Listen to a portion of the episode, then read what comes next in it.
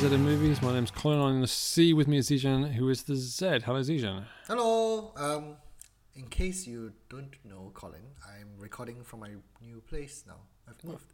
Ah, congratulations. How's the new place? Thank you. Uh, it's close to Wembley. Nice. Nice. You- You'll be uh, you'll be going down to watch the footy there, will you? No, Back but there, but there are other things that happen in Wembley, right?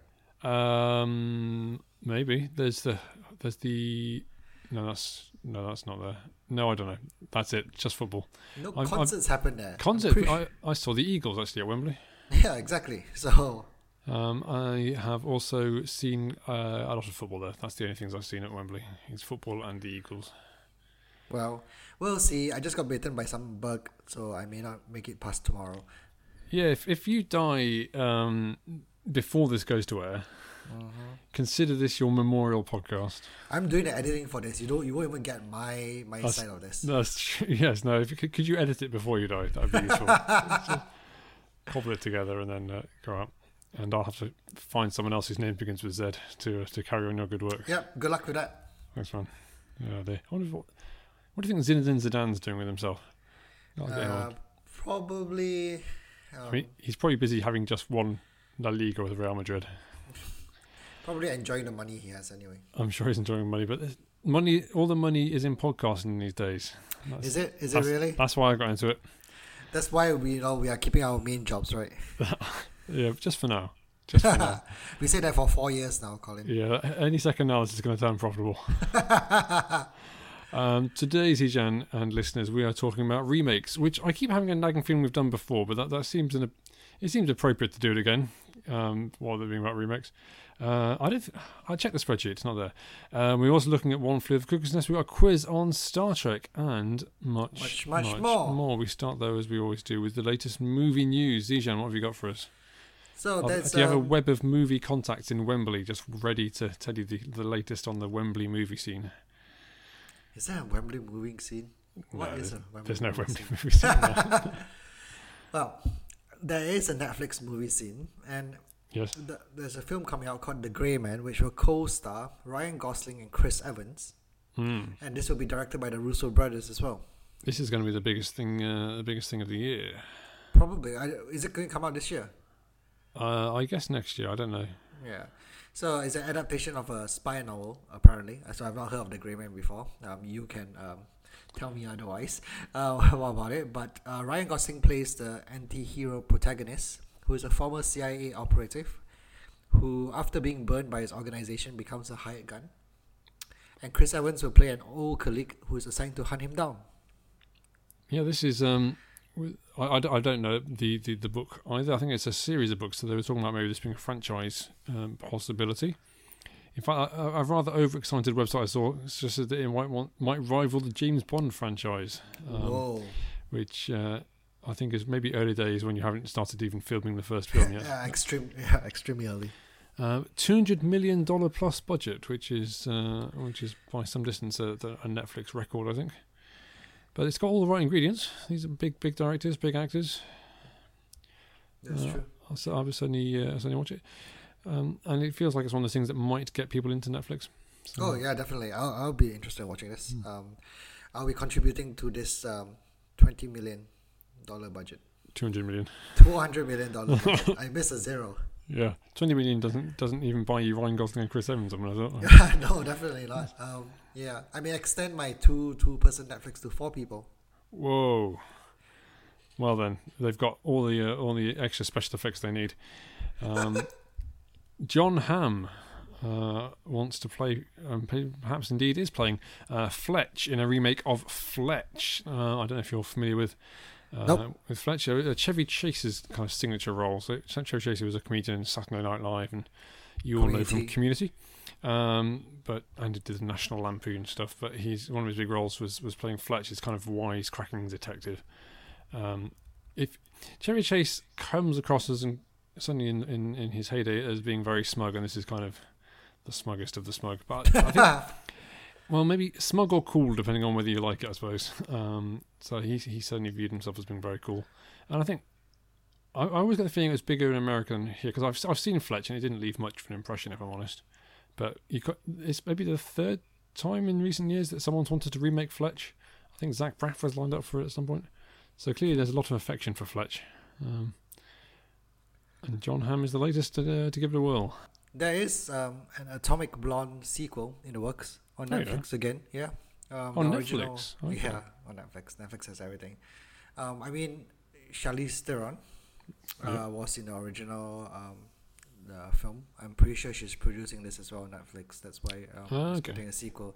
Um, given that she uh, starred in The Old Guard, which just recently came out on Netflix, which we will talk about later. Uh, Oh, oh, sizzle. I know. Um, yeah, the Atomic Blonde, um, the first film. I've not seen it. I don't know whether you have or not. Nope. Uh, Colin. Uh, the first one was set um, came out in 2017, so um, three years back, and was a late Cold War spy thriller. Um, it was well received, if I remember it correctly, but it just Hmm. wasn't popular. Was James my- McAvoy in it? I can't remember. No, but no, it, it, it didn't tempt me. I, must, I saw the trailers and I thought I, I'm not very excited about that. It, it seemed to be sold a bit as a kind of a, uh, isn't it great that women are doing this now kind of movie, which is like, well, I wouldn't have watched it if the man was doing it. I have no intention of watching it when Charlize Theron does it. Um, good luck She's uh, being uh, doing a lot of action stuff now, Charlize Theron. Yeah, yeah, Yeah. ever since Mad Max, I suppose. Ever since Mad Max, so Atomic Blonde, and obviously the old guard. Um, there are rumours of a Dirty Dancing sequel, um, which seems to be based on the fact that Jennifer Grey, I think Jennifer Grey of, of Dirty Dancing fame, is doing a movie about dancing. Um, and rumours are that it's a Dirty Dancing sequel. Apparently, there was a Dirty Dancing sequel uh, in the past. I had no idea. Um, which I don't know if it had any of the original cast and didn't to do much. I don't think. Uh, Patrick Swayze, of course, is no longer with us, um, so it'll be interesting to see what they do with that. But uh, if if there is, I'm sure it'll bring in lots of people nostalgic for the 80s. Have you seen Dirty Dancing? I've not seen Dirty Dancing. Nobody puts baby in a corner. No, apparently. it's been good. I watched it uh, a few years ago. Um, there's a lot more. Um, there's a lot more dancing in their underwear than I had anticipated. It seems to be the, the main form of dancing. Um, also, her mum is played by um, Mrs. Gilmore from the Gilmore Girls. Ah, That was that was fun. cool. Um, Jude Law is being eyed to play Captain Hook in the Peter Pan live action film. Ugh. Stop making Peter Pan films. What other Peter Pan films are they making? Uh, well, they made that. Was it just called Pan, the one with Hugh Jackman a few years ago? Oh yeah, that's true. I forgot about that. I completely blocked that out of my mind. That was really bad. And I feel there was another one not that long ago, but maybe. Um, yeah, but they already have casted um, Peter and um, Wendy. Are they Yeah. unknowns? So, I guess. Or? uh, yeah. So Peter's played by Alexander Molony. Um, Okay. Unknown. The reluct- he was in the Reluctant Landlord. I'm not too sure Nope, who that is, what that what film that is. And uh, young Wendy is played by Ever Anderson, who apparently is going to play the child version of Black Widow in the upcoming film. Oh, really? Mm. Hmm. Okay. So, so there's a blast from that. yeah. So that's But- it. But Because Peter Pan, the, the Disney Peter Pan was my was pretty much the only or very one of the very few um, Disney uh, cartoons that I watched growing up. I was a big fan of that um, in my youth, but I'm not sure that's enough to to get me into this. It feels like Peter Pan has been done to death. it has been done So many versions. times. It's like Robin Hood. They just give it a whirl every few years. We're gonna go through this when we do our remix, right? Oh well, well, I'm I'm, I'm looking forward to talking remakes these, uh, in a few a few minutes. But uh, I- I've got some interesting idea, questions, I guess, about Ah. what, what exactly constitutes a remake. So uh, Okay, fair so enough. that's something to look forward to. Um, there there may be a Tron, another Tron sequel. Um, I thought you hated Tron. I don't like Tron, um, but I'm I report the news without fear or favours, and I. If it's movie news, it's on the CZ of movie. That's our, that's our well-known tagline. Except if it's about horror films, though. except about horror films.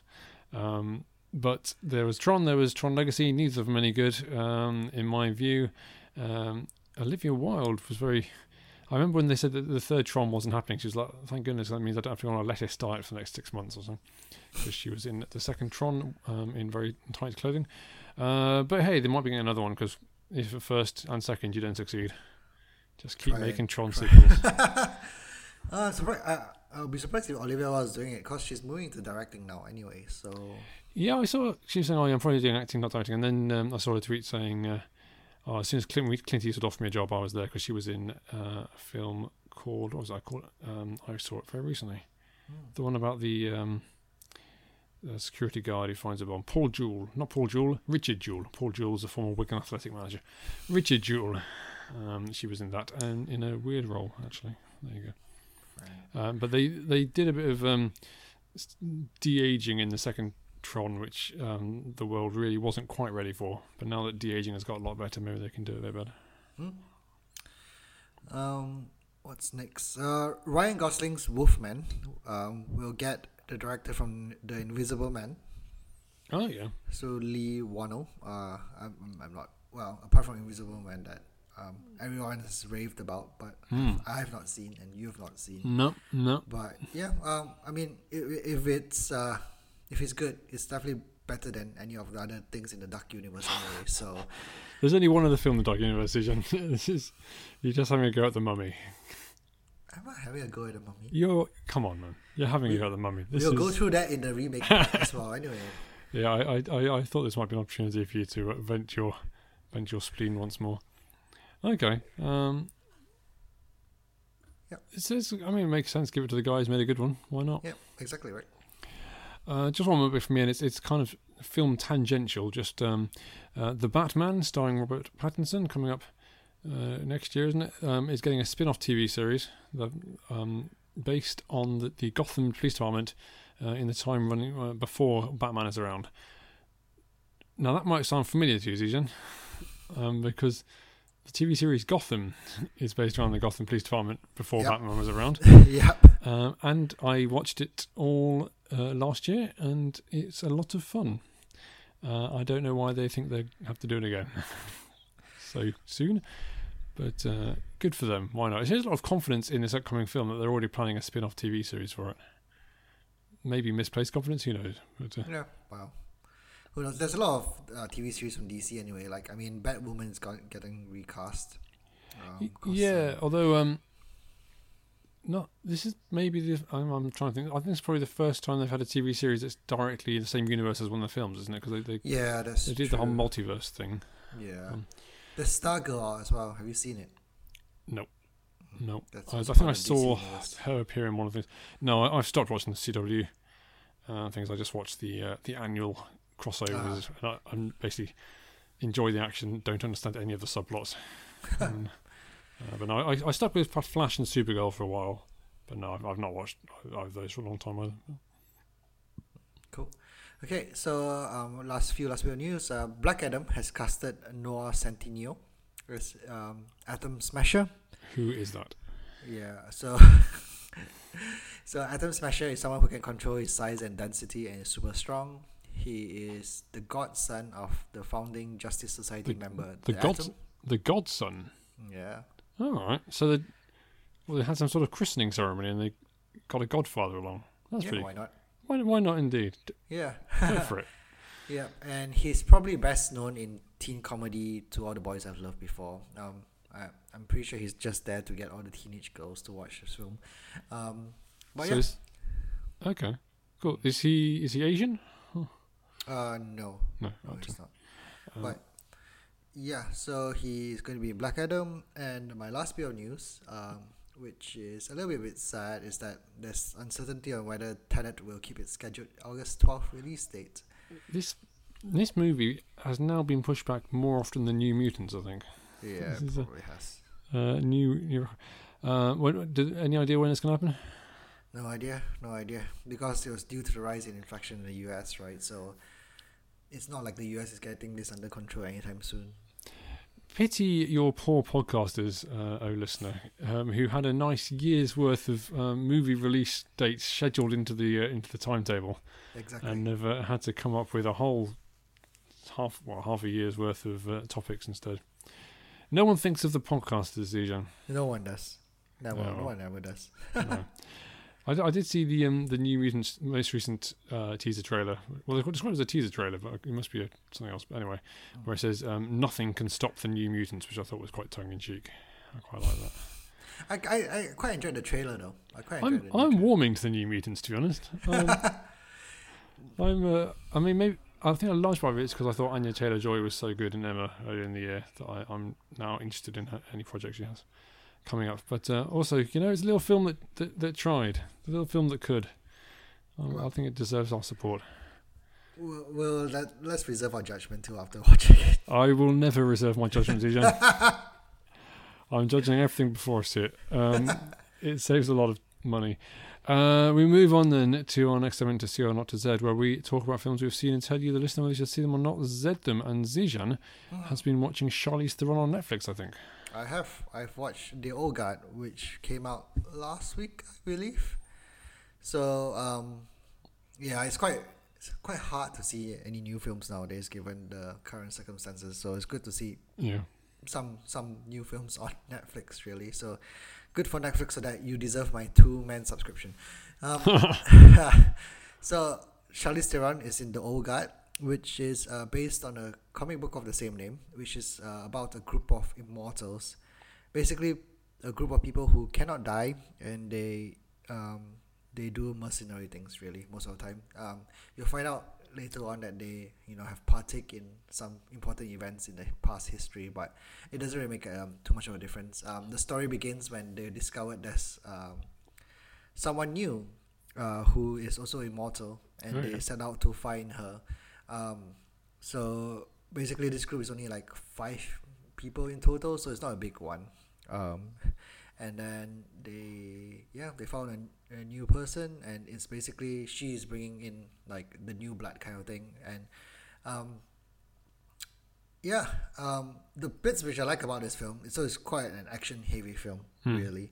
Um, is the parts when uh, they did most of the talking, Oh, yes. um, and less of the action bit because they all suffer from some kind of ex- existential crisis, really. okay. Because like a lot of them um, found out they're immortal uh, while they're you know in their middle ages, so they have to see their children die Hmm. after them, you know, Oh, things okay. like that. Yeah, they don't they don't generally have very good lives, and some of them have lived for way too long. They become very jaded with humanity, like Charlize Theron's character. I know the feeling. Yeah. Yeah, Yeah. they're like after all these years, like humanity is still the same. They're still making the same mistakes. Why? Why? Why is this Mm, happening? Kind of thing. So these parts are great. I like that they explore these bits of it. I'm not a big fan of a couple of things. The action scenes, for example, uh, for Yeah. only because it's not really fun to see a bunch of people who cannot die go against a bunch of people who can die. It's a bit one-sided, isn't it? It's Yeah. very one-sided. They can't die at all. Like they basically can get in the first scene, for example, they get ridden in, with bullets Okay. and they just um, spat out all the bullets and then lay waste to the, everyone Right. So Okay. if there are no sticks involved, it's really not fun whatsoever. So wh- why are people trying to kill him? Um, they're trying to find out the secret for immortality, Uh, which is uh, my second pet peeve with this film, which is the bad guy. The antagonist uh, is basically a pharmaceutical company, okay. obviously, and the the the the CEO of it is basically a Mark Zuckerberg kind of person, Jesse Ah, right. Eisenberg, Okay. Mark Zuckerberg. So it was uh, he was more annoying than evil. Right. kind of uh, person persona which uh yeah so these two things um i didn't really like of this film so i found it just middling um it's Right. definitely laying its ground for a sequel that's Hmm. for sure um especially since they have like a, a post scene post film scene so yeah um uh I, I would say it's something to watch if you you know you want something new to watch which isn't like old reruns of um films you've seen film, Gilmore films- Girls again. Um, Yeah, If you are watching uh, a Netflix film that's got post credits thing, do the credits kind of minimize like they normally do? Or do they stay full screen? No, no, no. It's not really a post credits thing. It's just Okay. basically you know the film ends, but then they have another scene after that.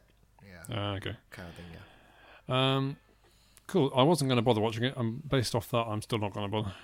Uh, so That's fair. Uh, I watched a film um, which came out earlier this year, but I just caught it on DVD, which is the personal history of David Copperfield, um, which is yet to come out in America, but it's That's Dev. Patel, Yeah. right? Dev Patel, yes, plays David Copperfield. There's a kind of a colourblind casting, so um, Dev Patel obviously uh, being of Indian descent, and uh, unlike David Copperfield, but the, the, is colourblind to the extent that even uh, a family member is not the same race uh, necessarily. Uh, so he's the yeah the, the lead. Uh, obviously, you've got a young younger version in the earlier days. Uh, you've got Tilda Swinton, Peter Capaldi, Hugh Laurie. Uh, it's it's a kind of all-star British cast. Pretty much, I think they're all British. Yeah. Um, it's directed. I think it's directed by certainly written by. Um, well, I say certainly. I think it's written and directed by Armando Iannucci. Uh, who you might know from well, The Thick of It, which I've um, uh, been watching on Netflix recently, which also has Peter Capaldi. Uh, he also did Veep uh, in America. Um, it, have you ever read David Copperfield? I have not read David Copperfield. I haven't either, and I didn't. I don't know the story very well, I, I, or at all really. I know, I know some of the characters. So uh, Uriah Heep, who always is very humble, played by Ben Whishaw in this, who's who's superb. Um, and Peter Capaldi plays Mr. Micawber, who, who, I knew a little bit about, but I don't know the overall story. But it's a kind of a rags to riches to rags to riches kind of tale. So he goes through, through the kind of um, ups and downs of of uh, and, and of, of, poverty and, and kind of clutching onto high society and, and, and the roller coaster that ensues. Mm. Um, so I don't know how funny the book is. I mean, Dickens is. I've I know that some people find Dickens very funny. I, I, it's a long time since I uh, read Hard Times at school, which I didn't enjoy at all. But I know some people found funny. I, I've no, I haven't found it to be the funniest. But this is a very funny film. Uh, sometimes quite slapsticky, but um, but not. I don't love slapstick normally, but I thought it done it very well. I think it's quite. Um, uh, it's observational humor in some ways. It's quite big humor in some ways, but also um, when you've got someone like Hugh Laurie or Peter Capaldi doing it, or Tilda Swinton, they're all superb, uh, and they kind of get away with doing quite big comic things without without going over the top. Yeah, uh, Dev Patel doesn't have. Yeah, I guess he has a subtler comedy uh, to do, and he and he's a fine actor as well. So I, I really enjoyed this. Uh, I think possibly people might enjoy it more if they knew the book better, because um, I don't I don't know, but I I, I feel perhaps um, an, an understanding the book would help. But yeah, it's it's a lot of fun. It's it's very imaginative take it seems, um, and uh, yeah, I think this is worth taking a look. It's, it's great, great cast, and uh, Hugh Laurie I think was nominated for maybe a BAFTA. Or, I don't know. He's not, not no, probably not BAFTA, but he was nominated for something. Oh. Um, and I think, yeah, Tilda Swinton is, and and it's very good, and Peter Capaldi.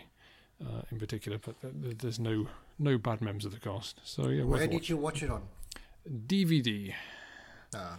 Um, so I say it came out in this country uh, maybe February or thereabouts. Uh, it's due for release in America later this year, but I think it's going to be pushed back again. Yeah. Um, so it won't be coming to Netflix, I think, for a while. But when it gets there, uh, worth a look. Uh, so I'd say you should see it. Um, we move on then, Zijan, to our remakes uh, segment, the main segment of the day, where we are talking about films that have been remade. Um, I've made a list, and I've I've tried to list the ones that I've seen both the original and the remake, although there are a few um, where that's not the case.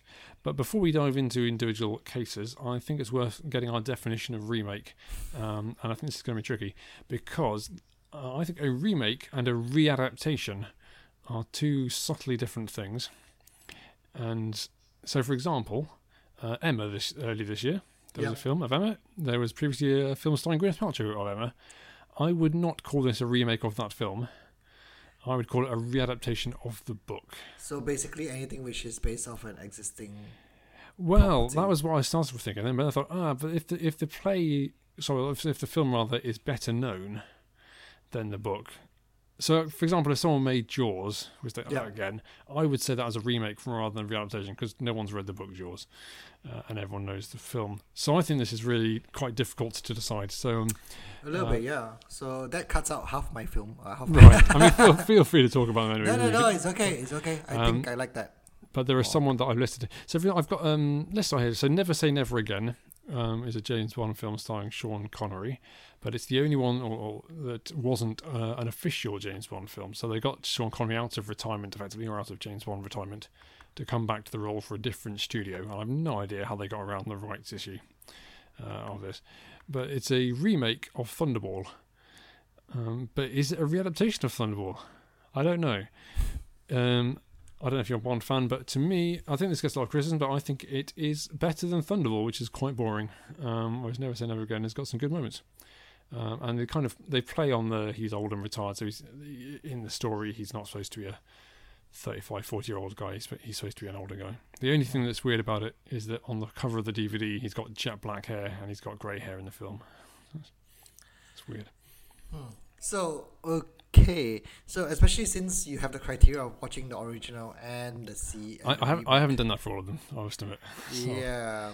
Because a lot of them, I'm pretty sure I've not seen the original. Okay, maybe I have. So let's, let's, let's well, let's No, I actually separated them to different categories as well. Oh yeah.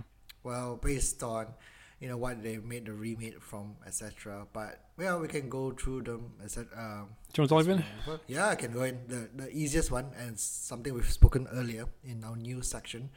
The thing that's getting remade a lot right now are the Disney films Mm, yes, yes. because they've turned all their cartoons into live action films. And this is a good example because I, I would agree that these are remakes, but that I think almost without exception also readaptations. But but they're really kind of because they're based off the, the original Disney cartoon. Exactly, and Yeah. rather based off the the book that inspired the Mm. original animation in the first place. Take for example Beauty and the Beast, because they have all the songs that were in the original um, Yes, yeah, yeah. animation. For example, and and more. They, they have a new one, didn't they? yeah, and a lot more. Yeah, um, yeah, you and I both know that I'm not a big fan of all the live action Disney films. The Mm. more I, the more I watch them, the more jaded I get with them. The more I'm, I'm annoyed with them, and the more like I don't want to watch any more of I these th- live action films. And I think generally they're getting not not exclusively, but I think generally they're getting worse. Um, I think so too. They they start off pretty well with the Jungle Book, but I think that's also partially because oh, well, I'm. You can you can tell me whether you like Jungle Book later or not. But I think for me, I enjoyed the Jungle Book, but that's probably because I didn't have very fond memories of the animation to begin with. yeah, So watching it from um, you know uh, as it is right now and seeing the animation and honestly the computer generated animation for those animals are superb yeah, yeah, yeah, yeah.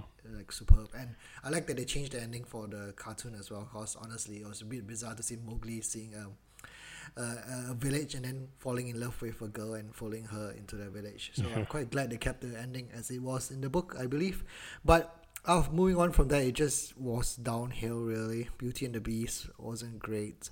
Aladdin wasn't great. Lion king wasn't great. And these were based off cart- animations which was in the disney renaissance period. And these were the ones which i grew up with as well. So I I disagreed, uh, some, not with all of that, but with some. Um, I, so I didn't grow up in Disney, as, as you know. Um, Aladdin, I really enjoyed actually. Um, so I didn't see it the the original at the time. I only saw it a few years ago. Um, but I, I thought this it was a really fun film. It was imaginative. It was different enough to the the cartoon to make it worthwhile doing it. And I also like the fact it had humans in it. um, because yeah, we, we I think we share the opinion of the Lion King, just a, a pointless project. It looks great, but what, it's just another, it's just another animation, but Mm. with different animating style. Uh, the Cinderella, which I guess I think predates Jungle Book, um, I thought was was pretty good. I enjoyed Cinderella too. And things. I mean, I've not seen Maleficent, um, but that was that's supposed to be not bad, isn't it? And that, I think it's when they try to be different rather than Hmm. being a carbon copy of the original films that I do prefer them. more. Absolutely, and I wonder why they because I mean Alice in Wonderland I guess it was was technically the first of these, uh, even though it wasn't really even viewed as a as a remake and that's it, and it's so different to the cartoon. Oh, you Um, can you can go all the way back or like 101 Dalmatians with Yeah, Brian of Coles course. as Yeah, Cruella yeah, de. Vil. The the first Peter Pan, um, I think um, uh, not not Hook. So Hook is completely different. Yeah, but there was a Peter Pan that came out in the 2000s, middle 2000s or late 2000s. Was I know I've seen it. Yeah, there is Alright. a Peter Pan, and Okay. I actually, I actually liked this Peter Pan. It was actually Oh, really, yeah. really good. They have a very good Peter, and very good Wendy, which carried the film a lot. But yeah, all this predates all this um, Disney just churning out film after Yeah. film after film, and they're 'cause- announcing. because Beauty and the Beast just it was such a nothing film for me. I mean, I've, I've not seen the original, but it just it just so uninspiring.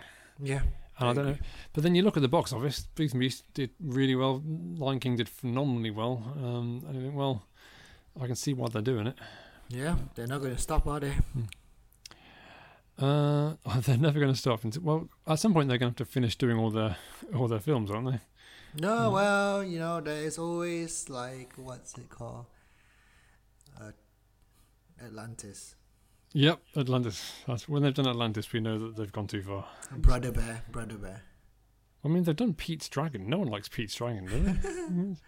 I've not seen Pete's Dragon. uh, I've not seen Pete's Dragon. But, um, how about Zijan Cape Fear? I think this is an interesting one. Uh, I'm gonna guess you've not seen either version of Cape Fear, but Nope. uh, no.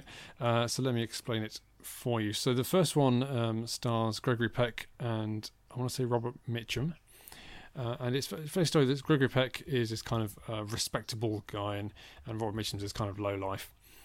Um, but Gregory Peck suspects Robert Mitchum of of of, um, of something, and it kind of wants to get rid of him, and they get into a war of words, and then Robert, uh, um, uh, Gregory Peck character arranges Robert Mitchum to be beaten up, and then he starts uh, kind of targeting his family, and, and ends up on the on this kind of houseboat with with um, with Robert Mitchum attacking him and his family. Uh, and it's the, the both really good actors. I mean, I'm a big fan of Gregory Peck, um, who I may accidentally just call Atticus Finch. I do that sometimes, uh, and I think it's it's very kind of well, it's quite understated, quite quite quite subtle. It's, it's not a black and white story. I mean, it is literally black and white, but it's not a kind of black and white Marathi uh, story by any means because um, Gregory Peck's character, who's supposed to be uh, uh, kind of really morally sound, is doing some pretty dodgy stuff, and, and Robert Mitchum's character is probably unfairly accused, etc., etc. So it's it's, it's a, a really good two-hander, really good two actors go off against each other. Uh, then Martin Scorsese remade it, um, starring Robert De Niro in the Robert Mitchum uh, role, and I th- think Nick Nolte, but I could be wrong, uh, in in the Gregory Peck role, and made this kind of really lurid, over-the-top um, uh, remake that loses so much of the subtlety for me. And you still got these kind of ideas of, you know, both characters are not quite as they're painted, but it, it goes into this really kind of um, graphic type stuff. Like, you, have uh, crazy camera angles and mad sound design, and it's more gory, it's more violent. It's there's massive storms, and it's it's, it's just way over the top. And and such a for Fon Scorsese, I think it's a great great director, obviously. Uh, I think this is one of his his misfires because he took a really good original film and just made it um, way over the top uh, in the remake. So I would, I would say I think it's it's fascinating to watch them both. Um, so I think it's worth watching just as, as anyone who's interested in, in, in films really. But um, but as the quality of a film, go with the original. Okay. So- Well, speaking of Scorsese remakes, um, The Departed was one of Mm. them, and he made, and that was a really good one. Um, Yes. and yeah. compared to what, what you said about Cape Fear, really. Yeah. Um, yeah. So The Departed is based on um, Infernal Affairs, which is a film made in Hong Kong. Mm. Um, and I actually have a list of uh, films which um, Hollywood took uh, as remakes of foreign Oh, films. Really, Okay. yeah, because seen uh, that's Have you I've seen seen Infernal Infernal Affairs. Yeah. I, I watched it. Um, I watched it in preparation for this podcast season. Actually, I watched it in the last uh, week or two. What the original one? The original, yeah. yeah. Oh, nice! I'm impressed. And in fact, I rewatched The Departed to remind myself of that because uh, having yeah. having seen Infernal Affairs, I wanted to watch The Departed. Yeah, I'm not sure how the translation works uh, for Infernal Affairs. So the to- uh, Infernal Affairs, the Matt Damon, Leonardo DiCaprio characters are played by Andy Lau and Tony Leung Chiu Wai, and you'll see Tony Leung Chiu Wai coming up soon as the Mandarin. Oh yes, I Yeah. knew I recognised the name. Okay. Yep, in um, Shang-Chi. Hmm. So um, yes, I, I told you before that he is one of the most well-regarded actors in Hong Kong cinema. Really, he's the he plays the cop who is um, the mole in the mafia. Yeah, yep. In a sense, so yeah, for those who don't know, both The Departed and Infernal Affairs are, are about two moles. Really, one a, co- a cop who's a mole in the mafia, and a mafia mole who's in uh, who's a cop. Really, Hmm. and then it's the race to see who will find out Although, what's it, so they're not, they're not called the mafia in Hong Kong. What are they called? The triad. Try. It, thank you. Yes. Yeah. Yeah, and it's basically a race to see um, who can find out who the mole is. and Yeah. uh, very intense film. Um, the Departed won many Oscars, including Best Picture Hmm. uh, in its time, and I do have to say that The Departed is a very, very good film. Um, and Martin Scorsese's first and I believe so far only uh, Best Director Oscar. Oscar win. Uh, well Mm. deserved though. I think The Departed is a great film. Uh, I do have a soft spot for the original, of course. That's the first one I saw. Yeah, I'm a big fan of both Tony Leung and uh, Andy Lau, and um, yeah, um, I think in the original film there there were differences uh, as well in terms of Mm. the ending between the two films. If I'm not mistaken, spoiler alert. I think in the Infernal Affairs only Tony Leung's character died in the end. Yeah, I think they. Um, The uh, I thought the they both. cop I, mold. I, I thought they both did. I think. I think I did read on the Wikipedia that there's two different endings to Infernal Affairs. Uh, Maybe- one of which he dies and one of which he doesn't. Actually, no, no, I think about it.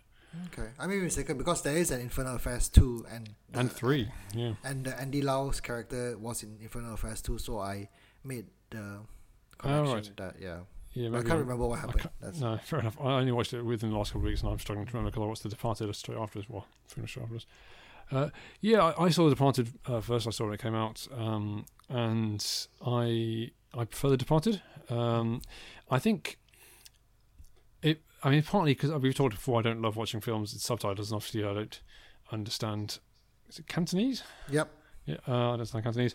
Um, so I, I have to watch the subtitles, and, and that's not not my favorite way of watching a film. I, th- I thought it was very good. I thought it was much. I mean, obviously, it is much shorter and therefore much tighter. So the whole Infernal Affairs is what an hour and forty minutes or something like that. Yep. Maybe um, it's it's very tight. Whereas The Departed runs um, well, uh, well over two hours. I can't remember exactly what it is. Probably two twenty or something. Um, I think J- Jack Nicholson is phenomenal in Departed. I, I think I, I'm amazed he wasn't nominated for that because Mark Wahlberg was nominated for an Oscar for it, but, and I think and he was good as well. But um, but for me that that we'll talk about a bit more a bit more about Jack Nicholson later. But for, for me that stands with any Jack Nicholson performances as, one of his great performances. Um, the I was surprised just how similar it was actually. It was, Um, yeah.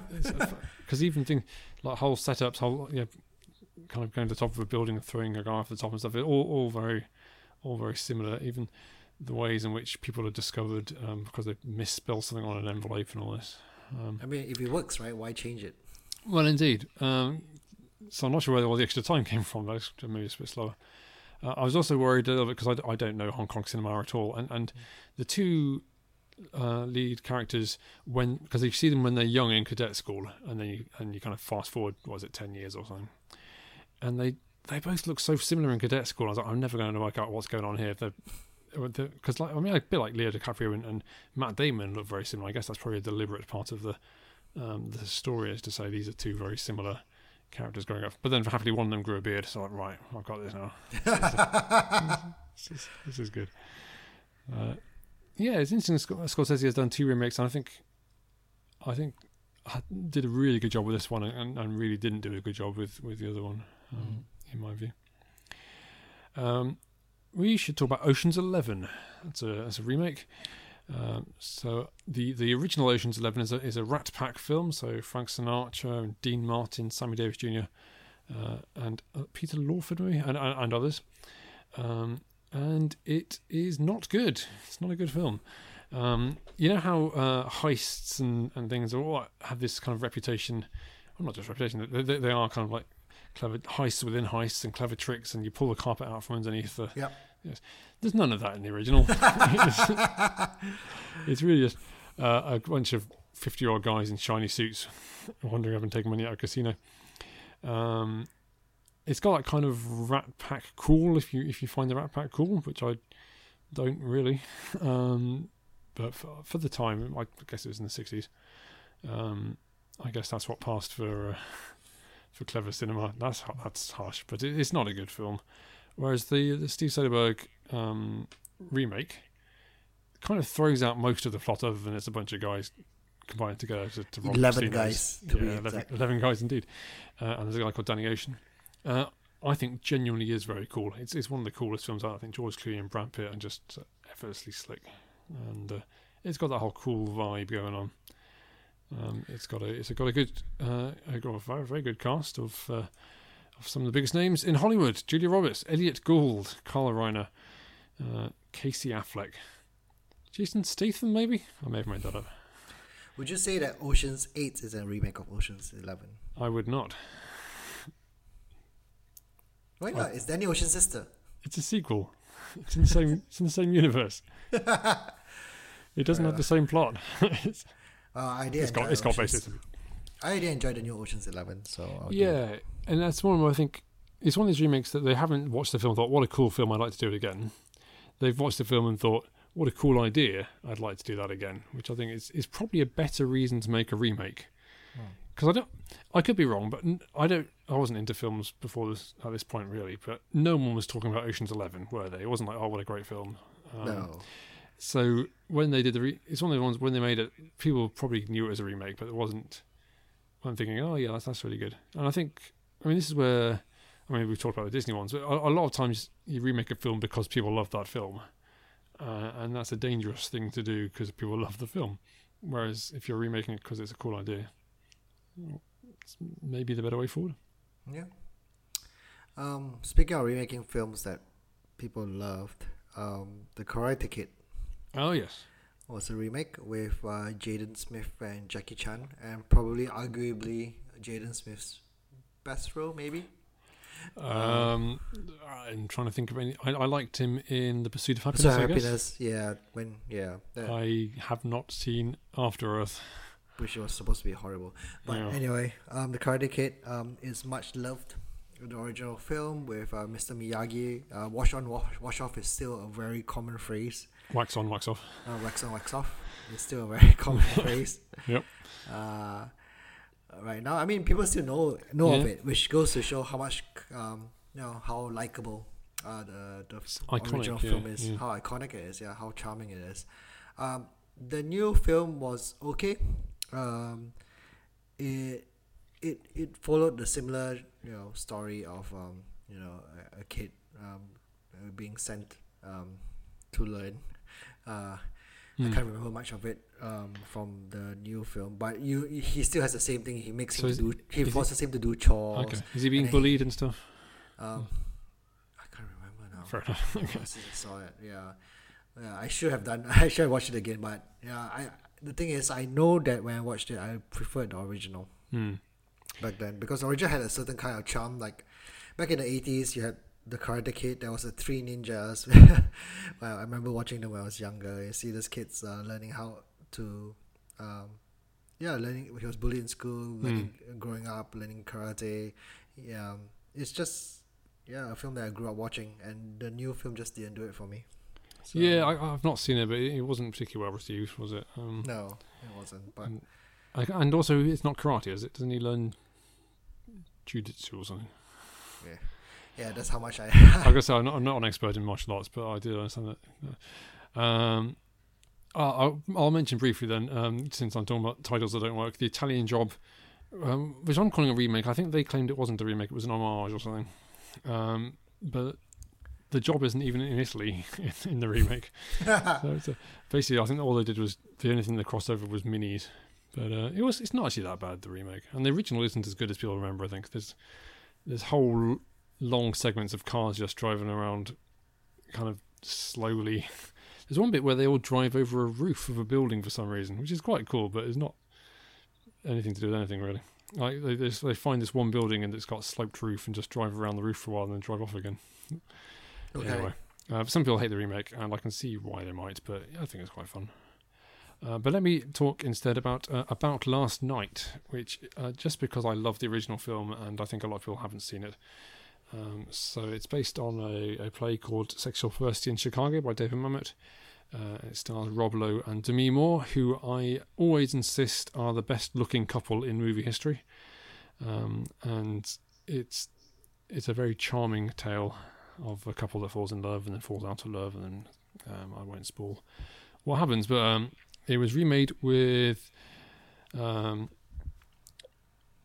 oh uh, with Kevin Hart um, and various other people that I can't remember the names of. Um, uh, basically, an all black um, uh, cast or, or all black leads, which I think was uh, again a fascinating um, project and a kind of a fascinating uh, look at what the kind of the 20 I don't know 2015 or whatever it was equivalent of uh, about last night is uh, I don't think it's anywhere near as good I don't think it, it lands in the same way but I think it's uh, it's for a different audience maybe but it, it's just interesting to see how do you do a really edgy um, risque comedy uh, 20 years or 30 years or whatever it is um, later so I think that I would recommend people watch the original if you don't mind quite a lot of nudity in your films. Um, okay. You can probably avoid the the, the remake, but um, I thought it was fun. Cool. Uh, I've got a couple of uh, Disney films which are not, you know, remakes of animated Oh, yeah. films, but these are definitely remakes, if I'm not mistaken. The Parent Trap and Freaky Friday. Oh yes. Uh, I've not seen the originals. I'm um, at all whatsoever. But both of them stars Lindsay Lohan, the original Yes, ones. yeah, yeah, uh, yeah. The, the new ones, both of them star Lindsay Lohan. The first one, Parent Trap, is about two twins, one living with Two- a father. Two twins. Well, a pair of twins. Yes, One living with a father and one living with a mother. I'm not sure how this works. And then they like, suddenly that's met- that's rare, I think. But yeah, yeah. yeah, they suddenly met up in camp and they have no idea that the other existed. and then, then they strive to make both mom and dad fall in love again so that they can be together. No, Mm, they so swap lives as well. They swap lives as well. A tale as old as time. The whole this whole swapping lives thing, I guess, like things like the prince and the pauper, is is a very old story, isn't it? But the they're getting their parents to fall in love. Yeah, again, one was uh, very British, and well, or Lindsay Lohan putting on a British accent, Okay. or as well as a British accent as one could put on when you were 10, 11 years old. Yeah. and uh, one was the very American accent, just to make it you know more distinct, really. And so, so when they swapped lives, did they have to swap accents as well? They had to swap accents as well. Yep. Oh, with hilarious consequences, no doubt. Of, of course, yeah. I, I feel like I did see this many, many years ago, but I don't remember yeah. much about it. Obviously, the British uh, British one had a butler, cause Like we all do. Yep. like like why? Cause why not? That's what all British people have. Oh, Butlers. well, yeah, no, it's true. For our international audience, uh, all British people have butlers. That's right, unless they are butlers. Every British person is a butler or has a butler. I watched a lot of this when I grew up as well. Parent Trap. Okay. Um, um, This is Friday. so. So you watched this growing up in Malaysia, yeah, I did. and you thought, "Tell you what, I want to move to Britain and get a butler." Was that? Was that how it went? Uh, no, not really. No? Like Okay. back then, I couldn't like. I wasn't really aware that they were in two different, two doing two different accents, or like one was from a Right, different yeah, country okay. altogether. Yeah, fair enough. Yeah. Yeah, so I was too young to, too young to notice that or identify that. So there you go. It was Hayley Mills in the original, I believe, but I've not, I've not seen it. I've seen the Freaky Friday remake um, with, uh, what's her name, Jamie Lee Curtis. Jamie Lee Curtis. Yes, as the mother. Because we read the book in school, um, the Freaky Friday book, which is. It's weird actually because um, the the whole point of well not the whole point but a large point of the book is that she doesn't know who swapped lines with her and I think she rules out her mother because she knows that she's become her mother but she's like who is who's become me who's what's going on there um, and it's kind of try, a lot of it is her trying to find out, and and then her, at the end it's like, yeah, I'm your mum. But the film, I think neither film have, have maintained that plot, that subplot. Um, uh, what have we got here? Um, you- you're you're a fan of musicals, Zijan. I don't know if you've ever seen High Society, um, which is a musical. Uh, I think it was Grace Kelly's last ever film Mm, Um, but it's a musical remake of the Philadelphia Story, um, which is uh, a wonderful film starring uh, Cary Grant, Jimmy Stewart, uh, Katharine Hepburn, a fantastic cast. Uh, Jimmy Stewart's only Oscar was for the Philadelphia Story. He plays um, uh, a, a news reporter, uh, and I don't think we have enough musical remakes of, of films. I think there should be more. Um, just do the film again, but chuck some songs in. Well, West Side Story is coming up. That's true. That's true. Although, yes, I, I'd say that's definitely a musical adaptation rather than a musical remake. But that's semantics. Uh, but these are both great fun. Uh, great fun. These films, um, and both well worth seeking out. One film that's definitely a musical adapt uh, remake rather than an adaptation Yes. is A Star Is Born. Of course. Yes. Yes. How many? Because there's been four, I think. Yeah, a few remakes already. So uh, obviously the most recent one is Lady Gaga and Bradley Cooper. Yep. Um, that's the one with Barbra Streisand. Yep. And I can't remember what the two No, I can't ones remember the others either. Um, Yeah. I feel like But- some, it's kind of thing Liza Minnelli might have done at some point. I, I feel Yeah. um, that might not be true, but it feels like she might have done. Yeah. So you know, uh, it was a very very big film. It was a very good film as well. It came out think last year. Last year seemed like such a long time ago. Was it only last year? It has to be last year, right? Surely. I feel like it might have been 2018, but um, Oh, You know. it could be 2018. Yeah. Um, yeah. So basically, uh, musical music guy finds an ingenue. Ingenue becomes very famous, and music guy's uh, career goes downwards. because uh, I think originally it was uh, movies rather than music, wasn't it? And uh, I'm not sure about the Barbra Streisand one because I think they they changed it in one of the versions and just kept that change. This is a rare instance, I think, of because I didn't love this film. I, I, I liked this. I liked the songs, but I didn't love the film. Uh, uh, and spoilers for this, we've talked. We did a whole podcast on it, if I remember rightly. Um, Bradley Cooper's character kills himself at the end, Hmm. and I just really didn't feel that made any sense in in the in Me the neither. film. Me Uh, neither. No, and I feel it's because they're remaking a film or three films where that happens. You've got to do that. Uh, it didn't feel earned in this in this version to me. But I've, I've not seen the other versions. Uh, what what time are we looking at? So We're slowly running out of time. we are running out a bit. Um, I will just mention True Grit, um, which is uh, originally a John Wayne film starring Rooster Cogburn, uh, his only Oscar as well, actually, uh, and was remade by the Coen brothers, uh, starring Jeff Bridges and a young Hailee Steinfeld, who was Oscar nominated. Uh, I think it's interesting because the Coen brothers are not known for their remakes. They, they do very original material. Uh, I think at this point it was their only remake, although they're remaking Scarface, which in itself was a remake. Um, so they're dub- double remaking uh, Scarface. But uh, the uh, I think this, the the remake of True Grit is a lot subtler um, than the original. And interestingly, they changed which eye the eye patch was over because they thought it looked better on the other eye. So there Okay. you go. So if you watch both those, you can compare eyes. Uh, I think the first, the, the original is good. The original is good, but I think uh, the Coen Brothers bring a whole new level to it. Um, I think horror films are very popular for remakes. That's true. Yeah, yeah. Very, very popular. I mean, Halloween, Nightmare on Elm Street, Child's Play, they've all been remade recently. Yeah. Past 10 years. Amityville Horror was remade. Yeah, very, very popular for remakes. I mean, like, um, and they are mostly originals as well, anyway, because horror films are. Uh, I, I put in a lot of Stephen King films as well, which have been remade, but you could argue they're readaptations. But Yeah. the you know some of these films are more popular than the books, like Carrie and It. I'm pretty sure are definitely more popular than the books that they're based on. Y- Yeah, I think that's probably fair. And even The Shining, because that was remade, wasn't it? Um, Mhm. although it's a very Yeah. popular book as well. Yeah, exactly. So yeah, horror films are very big. Uh, we don't really discuss much horror uh, on Nope. this podcast, but you know, I just had to mention them because they are big when it comes to remaking. But Uh, before we finish this segment, uh, two things. Uh, firstly, um, The Man Who Knew Too Much. I've not seen the original, but I think this is fascinating because um, both the original and the remake were directed by Alfred Hitchcock. Uh, I think he did it early in his career and thought, you know, I can do better than this. I made it again. Um, and the, the remake is very good. It's one, one of my favourite Hitchcocks. Um, and we can't leave this segment, Zijan, without a brief mention of The Mummy. Um, tell you what, sometimes remakes really get it right, don't they? You know, they take the best parts of the original, add some more sparkle, and you get a true, uh, a true wonder for all the family. if you want to know my thoughts on the Mummy, listen to our podcast about the Mummy, or the podcast about Tom Cruise films, or the podcast about Yeah.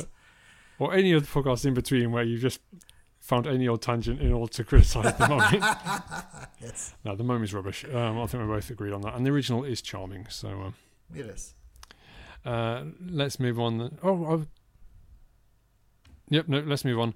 Sorry, the, I've got a longer list, but uh, we can move on to look back in Oscar, where we're looking back at One Flew Over the Cuckoo's Nest.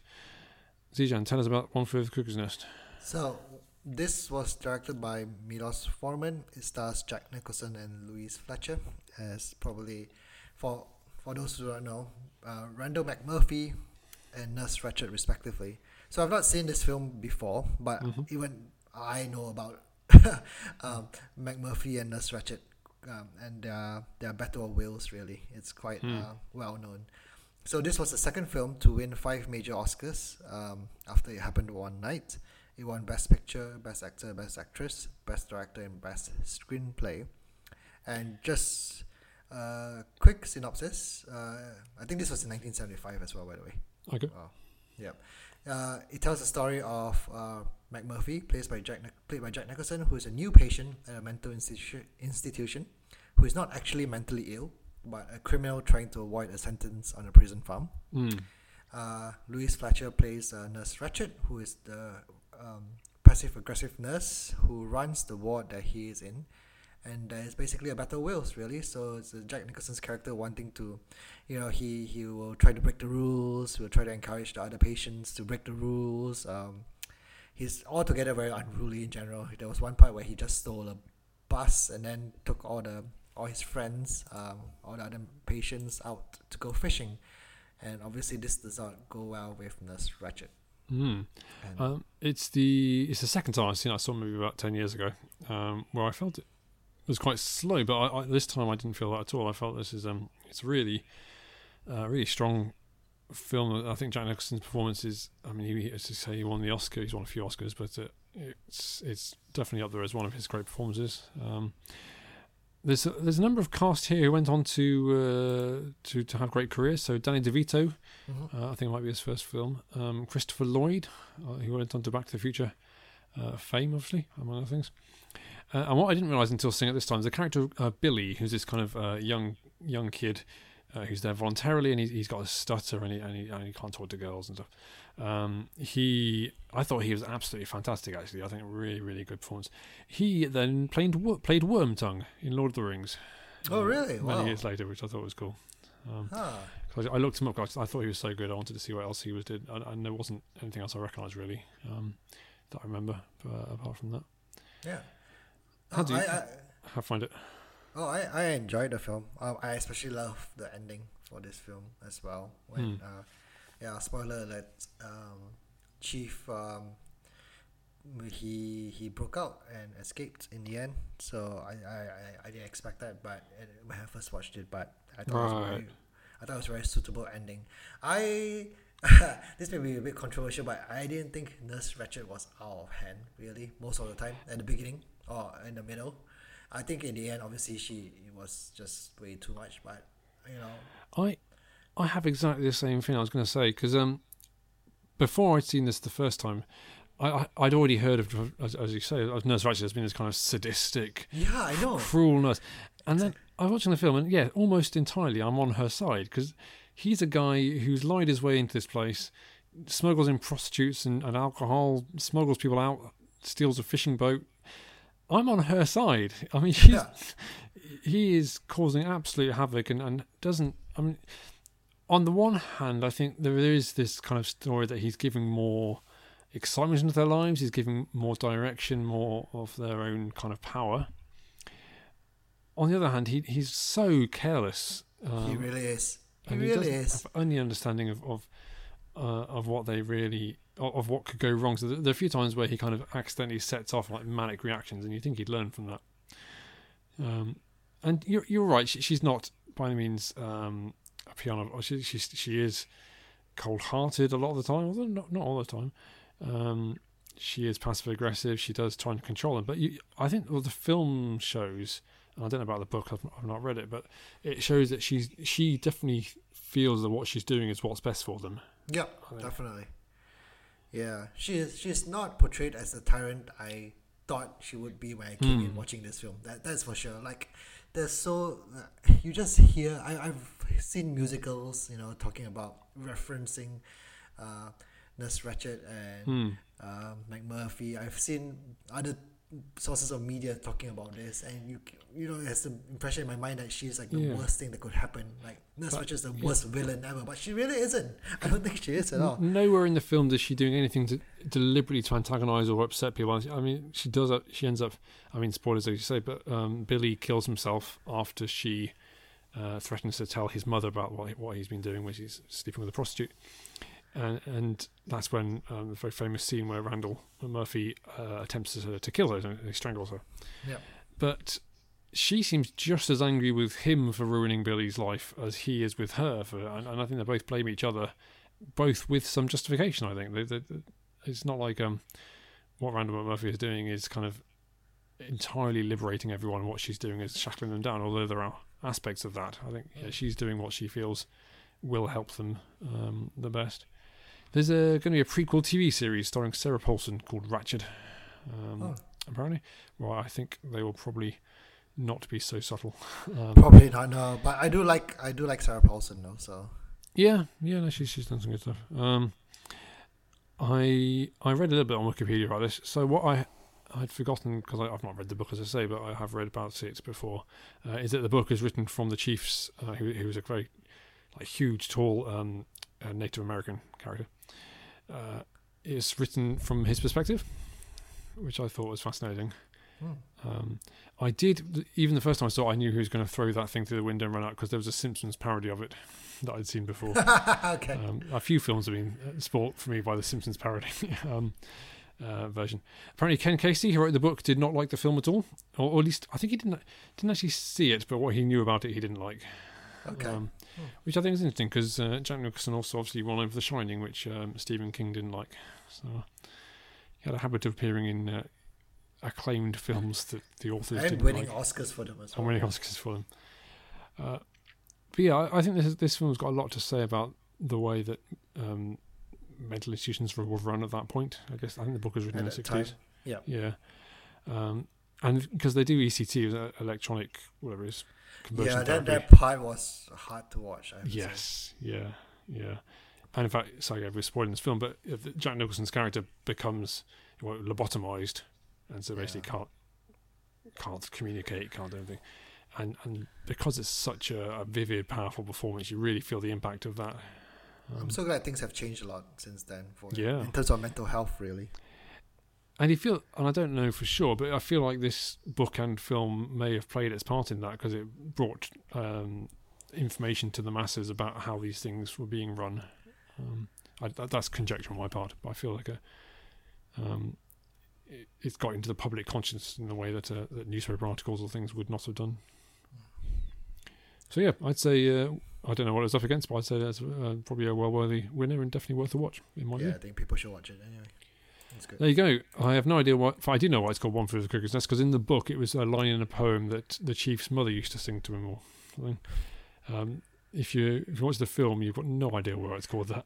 No, I Google I googled that as well. Yeah. I googled why is it called one flew over the cuckoo's nest, and they say like, oh, it's just someone escaping, and they used to call mental patients cuckoos back then. So Oh, did they? why. Oh, I missed Yeah. that. Okay.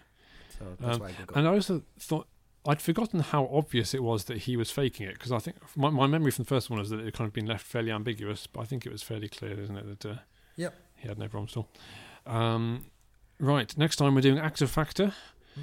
And I'll be honest, Eugene, because I was so keen to uh, pick an actor that we'd not done before, I picked one that I'm fairly confident you'll have seen hardly any films of, but who knows? Yay! You might surprise me. Make it Um, easy for me. it's Chris Messina, um, who you might not know, but uh, I know Chris Messina. Yeah, Chris Messina. Uh, Birds of Prey, right? he was in Birds of Prey, yes, um, also in the Mindy Project on TV. Uh, I think he's great, and he's done supporting roles in lots of stuff. So you might have seen more than I'm. I'm I may be misjudging you, Eugene. If not, you've got two weeks to catch up on Chris Messina. Or not? Or not. Um, we move on then to the, the quiz, the final segment of the day, where we're talking about Star Trek films and So many films, Colin. so many films. Um, I am not a Trekkie by any means. I don't believe you are either, Zijan. no. So this will be one of our classics where our listeners may be shouting at us uh, throughout. I am one up for the year for the first time. Um, uh, but let's see how it goes this time. Zijan, question one for you. Which Star Trek film did Tom Hardy appear in? Oh man. I think this is one of the the new generation ones. Okay. So I'm going to go with Star Trek It's a good start. Nemesis. Yes, it is. Wow. Yes. Thank God. Uh, question one for me. Which of the Star Trek films tied with the 2009 Star Trek for the most Academy Award nominations? Ooh, I don't know, but I'm going to say The Wrath of Khan. Nope, it's Star Trek 4 The Voyage Home. Is it? Wrath of Khan got zero. Oh, wow. I thought everyone hated Star Trek 4. Okay. I say everyone. It might just be Dave. Um, question two for you. Who directed Star Trek 5 The Final Frontier? Um, that is Mr. Shatner. It is, as he's known to his friends. William Shatner, to give him his full name. Uh, question two uh, from you. What is the name of the training exercise depicted in Oh, both Star Trek II, The Wrath of Khan, and the 2009 Star Trek designed to test the cadets in a no-win scenario? Uh, it's a vaguely Japanese sounding name. Yep. Yeah, let's see how are you going to try Oh, doing man. this. Oh, uh, was referenced in um, in Suits a while ago. Yeah, Um, it's a very popular term. Yeah, no, it is. Um, and I can't remember. Oh, g- oh, oh, it's got an argy in it somewhere. Um, uh, it's, it's Shiragi or something. It's No. uh, not not close at all. Uh, No. Kobayashi Maru. Kobayashi Maru. Good question. Uh, question three: Who played John Harrison in Star Trek Into Darkness? John, who's this? Star Trek Into Darkness. That's the second film, right? I'm going to guess this is uh, Benedict Cumberbatch. It is Benedict Cumberbatch for some reason. For Oh, some Khan, reason, everyone was like, "He's playing Khan, isn't he?" They're like, "No, no, no, no. He's playing. Uh, he's playing John Harrison, who then turned out to be Khan." Well, this, this is becoming a whitewash. Question three: Which three characters from the original series, um, the original series films, appeared in the first film in Star Trek: The Next Generation? Star Trek Generations, basically. Well, I got an idea. So let's say uh, Spock, Kirk, and Bones. You got Kirk correct. Yes. Yeah, the others are Scotty and Chekov. Cool. Uh, I didn't do as much research on this as I maybe should. uh, which character famously died in Star Trek II: The Wrath of Khan? That's Spock. It is Spock. Question four, Colin. Just try to get more on the po- more on Trying to get a one. Go on. Yeah. There is an odd number movie curse associated with Star Trek, whereby the odd number films tend to be significantly weaker than the even number films, hmm which even number film bucked this trend by being very poorly received. All right. So the even ones. Well, The even ones are the best, are the, Yeah. definitely the better films. I mean, Like, despite your Oscar talk, I'm going to say the people hated Star Trek 4. not as much as they hated Star Trek Nemesis, that's number 10. That's Okay. like the worst, most. Fine.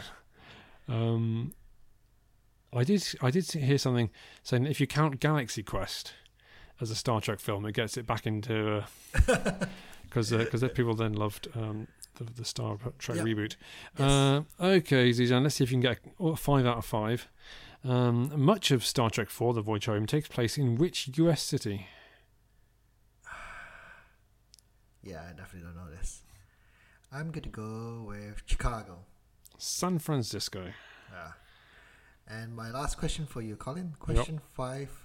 Uh, which character was played by Cynthia Blaise in Star Trek V The Final Frontier and Winona Ryder in the 2009 film? Uh, Spock's mum. Yeah, it's Spock's mom. Oh, at least I got one of them right. Uh, we're back level for the year. What are we quizzing on next time, Zizan? Uh, something which has much less uh, than 11 films. Okay. The Pitch Perfect Oh, love it. trilogy. Love it. Uh, and what's our main topic for next time? We are going to look at all the Pixar films after Cars, I believe. Pixar film. I'm writing it down so I don't ever forget. Pixar films after Cars. I look forward to it, and we'll see you then. Bye.